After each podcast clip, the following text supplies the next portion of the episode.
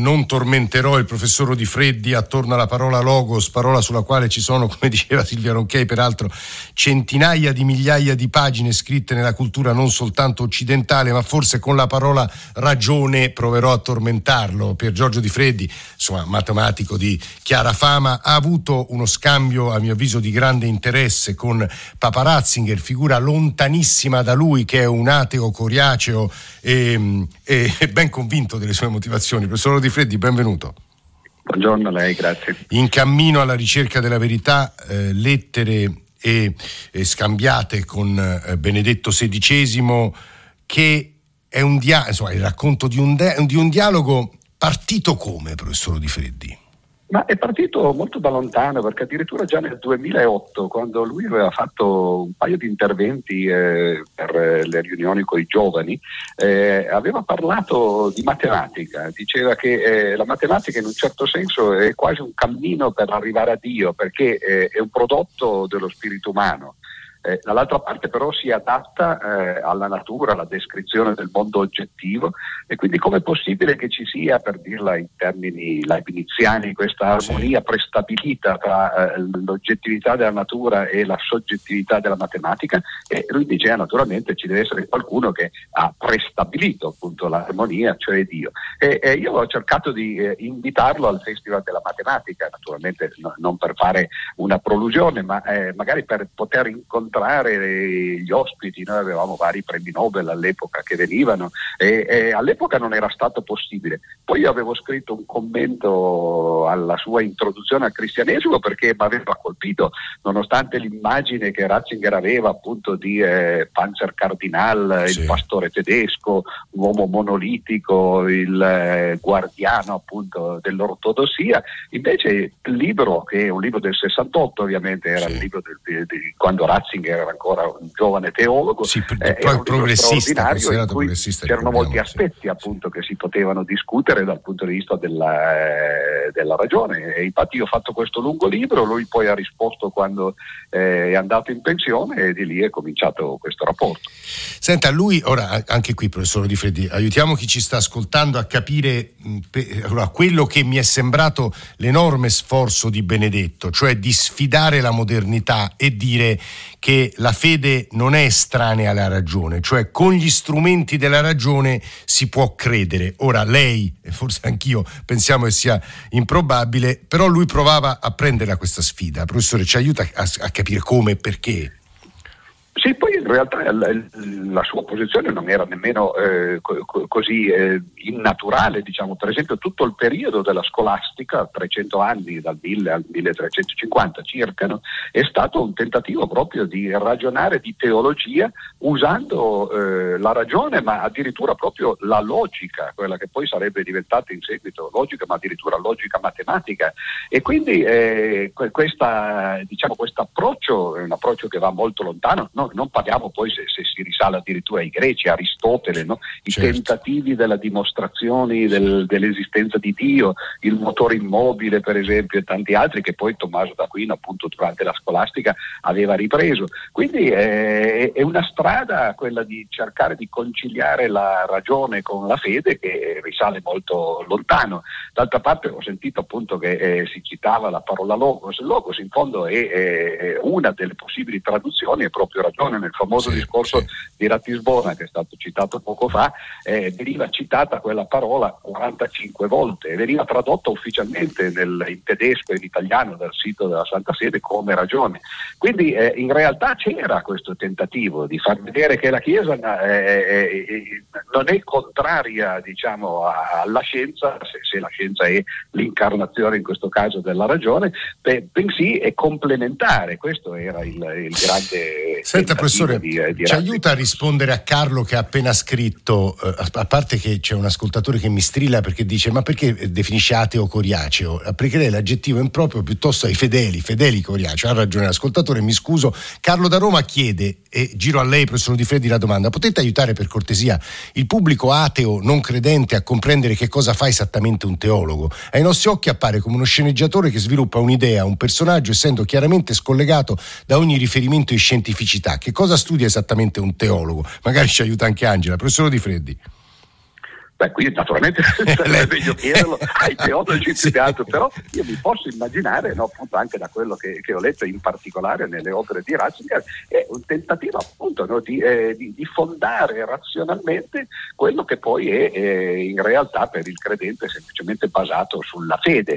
Eh, d'altra parte, se, se, non fosse così sarebbe veramente schizofrenico, perché poi quando poi noi ci rivolgiamo al mondo o, o anche semplicemente usiamo gli strumenti del, della tecnologia, tecnologia e della scienza. No? Non si può essere eh, durante la settimana magari appunto eh, scientifici e tecnologici e poi eh, durante il weekend o la domenica no? Eh, completamente irrazionali. Bisogna cercare di conciliare le due cose, è un po' come d'altra parte ciascuno di noi fa con l'emisfero sinistro e l'emisfero destro propria, del proprio cervello. No? L'emisfero sinistro è appunto quello un po' più linguistico, razionale così, quello, quello destro più, più istintivo sì, sì, e, sì. E si potrebbe dire che l'emisfero sinistro sinistra è quello appunto scientifico e l'emisfero destro è quello artistico e religioso. No? Quindi anche noi cerchiamo di mettere insieme queste due cose, sono le due facce di, di, di una stessa medaglia. Credo che i teologi appunto cerchino eh, di, di, usare gli strumenti della ragione per eh, fare chiarezza su, su, quello che è la fede, altrimenti poi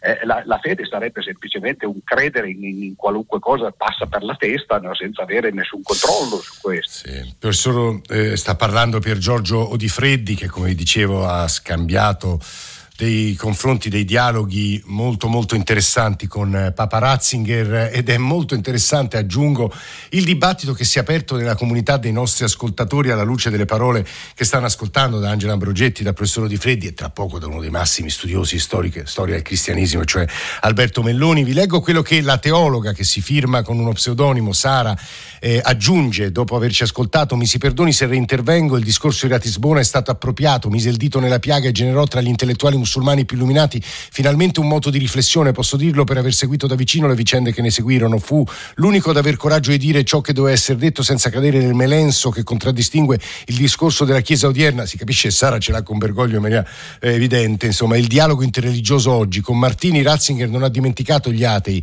Alle celebrazioni del 25 di Assisi volle anche atei. Non pregò con i non cristiani, ma preferì riunire uomini credenti e non credenti per semplici invocazioni o riflessioni. La signora Sara o signorina, scrive invece un'altra voce, eh, non considera che la secolarizzazione è servita come per incontrare gli ultimi della terra, questo credo sia a difesa di Bergoglio, e ci voleva come una figura sì, come quella di Francesco per creare un ponte nuovo, un'idea Catolon, sincera e forte, di fronte alla guerra si è levata una sola voce realmente pacifista, quella di Francesco. Forse, come rivelano gli eventi di questi ultimi vicinissimi anni, c'era e c'è bisogno di umanità e di minor teologia, visto che i teologi pensano sempre che la metafisica ne sia ancora l'ancella. Insomma, il dibattito ora si apre verso le direzioni più disparate. Io vorrei fare una domanda che capisco sia improbabile, avventurosa, ma insomma, e poi torneremo da Angela Ambrogetti al eh, professor eh, Melloni, che saluto e ringrazio per la sua presenza. Buongiorno. Professore, buongiorno, benvenuto.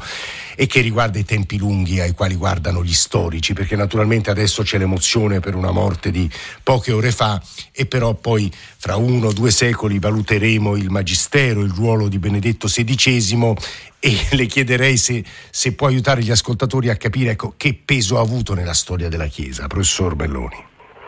Beh, non era frequente che un teologo di professione, un teologo professore, venisse eletto al papato eh, il nome che lui ha preso, Benedetto, eh, evocava certo Benedetto XV, il Papa contro la guerra e San Benedetto da Norcia, ma anche Benedetto XIV, che era stato prima di lui un professore, anche di diritto, che era salito al soglio, al soglio pontificio. La cosa su cui il conclave si orientò nel 2005, scartando l'ipotesi Bergoglio, allora questo non va dimenticato che era un candidato, era quella di, di fare proprio quella che era la convinzione di Ratzinger. Convinzione sua era quella che ci fosse stato un indebolimento dell'atteggiamento della Chiesa davanti alla modernità, una vulnerabilità alle, no, alle, mode e che si fosse dato corda a quella che lui chiamava la dittatura del relativismo, eh, l'impero dell'io e delle sue voglie, con queste espressioni molto colorite che gli erano, che gli erano familiari. E il risultato del suo pontificato è stato quello che alla fine lui stesso ha preso atto che quest'idea che bisognasse mettere la briscola sì. sul, eh, sulla, sulla, durezza teologica, in realtà non era la cosa che funzionava e gli va dato atto di aver avuto un enorme coraggio, presa coscienza di questo eh, nel, passare, nel, nel, passare, la mano. E credo che un, un po' in questi, in questi, ultimi mezzo secolo, nel quale si sono fatti vari esperimenti, no? il primo papa non italiano, sì. il primo papa tedesco dopo la ma primo papa latinoamericano, papa gesuita, dopo, dopo tanti primi ci sia un po' la sensazione che eh, anche la Chiesa Cattolica faccia come hanno fatto in molti casi eh, gli, stati, gli stati civili, sia andata alla ricerca di soluzioni su problemi nei quali, e qui torna la teologia, l'analisi di fondo è rimasta però molto, molto acerba l'idea di Ratzinger che tutti i mali della Chiesa venissero dal 68, lo ha detto anche un anno fa parlando della pedofilia, sì. era un'idea in un certo senso tenera. Eh, perché ma- magari fosse stato così semplice, certo, venivano certo. da cose molto più eh, complicate e lui cercava di razionalizzare con la forza che era la sua di carattere intellettuale e che alla fine lui stesso ha ritenuto che non fossero sufficientemente energiche per poter affrontare i problemi. È molto interessante quello che ci ha appena detto il professor Melloni. Eh, torno da poi ho un, una domanda finale anche al professor Di Freddi. Torno da Angela Ambrogetti, direttrice editoriale dell'Agenzia Cattolica Italiana, per chiederle qualcosa su ciò che scrive in particolare il Corriere della Sera. Doveva essere con noi Massimo Franco, purtroppo non riusciamo a raggiungerlo, e cioè che adesso si può eh, aprire mh, una, una, fase molto delicata per, la, per, il pontificato di Bergoglio perché eh, Ratzinger era anche un argine rispetto alle forze eh, più conservatrici, vacilla un equilibrio precario. Angela, è così? Ma io non credo molto in, questa, in questa, questo catastrofismo, diciamo. In questo momento forse mh, Papa Francesco può anche dare diciamo in qualche modo il suo meglio, nel senso che lui attiva molto questa responsabilità, questo aiuto e responsabilità nei confronti di Papa Benedetto. Io penso che tornando a tutto il tema diciamo teologico e quant'altro, quel, c'è una frase del testamento spirituale di Benedetto ho visto e vedo come dal groviglio delle ipotesi sia emersa ed emerga nuovamente la ragionevolezza della fede, che secondo me risponde molto bene eh, anche a quello che ha detto eh, Melloni. Papa Benedetto non è andato via perché pensava che le sue idee non funzionassero per la Chiesa. La Chiesa è piena di problemi perché gli uomini sono di problemi e la Chiesa non è una realtà spirituale e incarnata. Quindi Papa Benedetto non so chi spinga, sue, Angela, attenta a spingere. È andato via perché le sue forze non gli vanno, non ce la faceva più e questo l'abbiamo visto, chi l'ha incontrato eh, dopo il 2013 lo sa benissimo. E ci voleva un uomo energico come è del resto Papa Francesco che fa viaggi, va in giro, parla, incontra, eccetera. Il ruolo del pontefice oggi, eh, per noi, anche per colpa, tra virgolette, responsabilità di noi media, richiede molta energia. Mm. Cosa poi sarà di tutto questo lo sapremo, mm. lo sapremo tra decenni. Certo. La realtà di Papa Benedetto è che è un uomo di grandissimo livello sia spirituale sia intellettuale. La teologia per, chi, per l'ascoltatore è semplicemente il, eh, il ragionare sui discorsi su Dio, il ragionare su Dio è il ragionare, la ragionevolezza della fede, che non è solo ragione, è ragionevolezza. Si potrebbe aprire un dibattito in più, mi piacerebbe parlarne con il professor Di eh, professor Di Freddi, io chiuderei con lei. Tra l'altro stamane diversi quotidiani italiani pubblicano frammenti dei discorsi eh, di eh, Papa Ratzinger e devo dire ce n'era uno che mi aveva fatto molta impressione perché in ultima analisi diceva, eh, se lo ritrovo sare, potrei essere un po' più corretto, eh, professor Di Freddi, è che un paese eh, diciamo ateo, no non cristiano, ma un paese ateo non reggerebbe dal punto di vista morale e su questo io mi permetto di dire che non ci credo, non è vero, professor Di Freddi.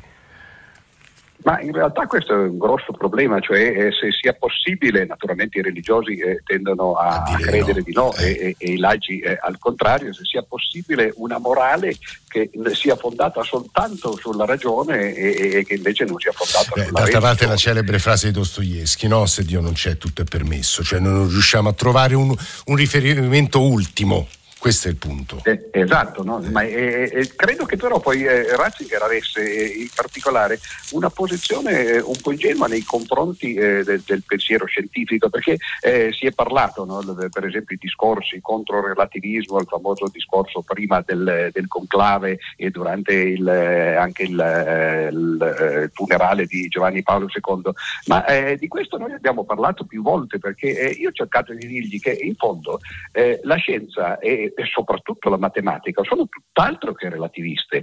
Cioè, in realtà eh, la, eh, la, matematica molto di più e la scienza eh, nei limiti del possibile tendono invece a dire che eh, esistono delle verità che una volta che sono stabilite poi non si possono più mettere in discussione. è, un'idea un po' ingenua di pensare... Però, però professore, questo riguarda diciamo, il mondo, innova, no? rimanda il mondo dei numeri o delle regole scientifiche, diciamo le regole del cosmo, però poi quando dobbiamo tradurle in comportamenti umani, invece il nostro è un universo, è un mondo relativista. Ah, certo, ma lì eh. allora entra più la politica, diciamo così, che non le scienze naturali. Naturalmente era proprio questo che, eh, che, che, che dava fastidio a Ratzinger, che però forse confondeva, metteva tutto in, in un calderone che non era religioso. Mentre invece appunto io ho eh, cercato di, di, di, di, separare queste due cose. Matematica e scienza da una parte sono in fondo l'altra faccia della medaglia della religione proprio perché eh, eh, ambiscono anche loro alla verità col, con la V maiuscola. Infatti non è un caso che poi eh, nel titolo del libro, che tra l'altro è, è, stato scelto da lui in cammino alla ricerca della verità, c'è questa verità con la V maiuscola, nel senso che tutti e due gli autori dal loro certo, punto di vista certo. cercano no, di trovare questa... Professor Di Freddi, stava molto interessante ascoltarla per Giorgio Di Freddi, matematico, Angelo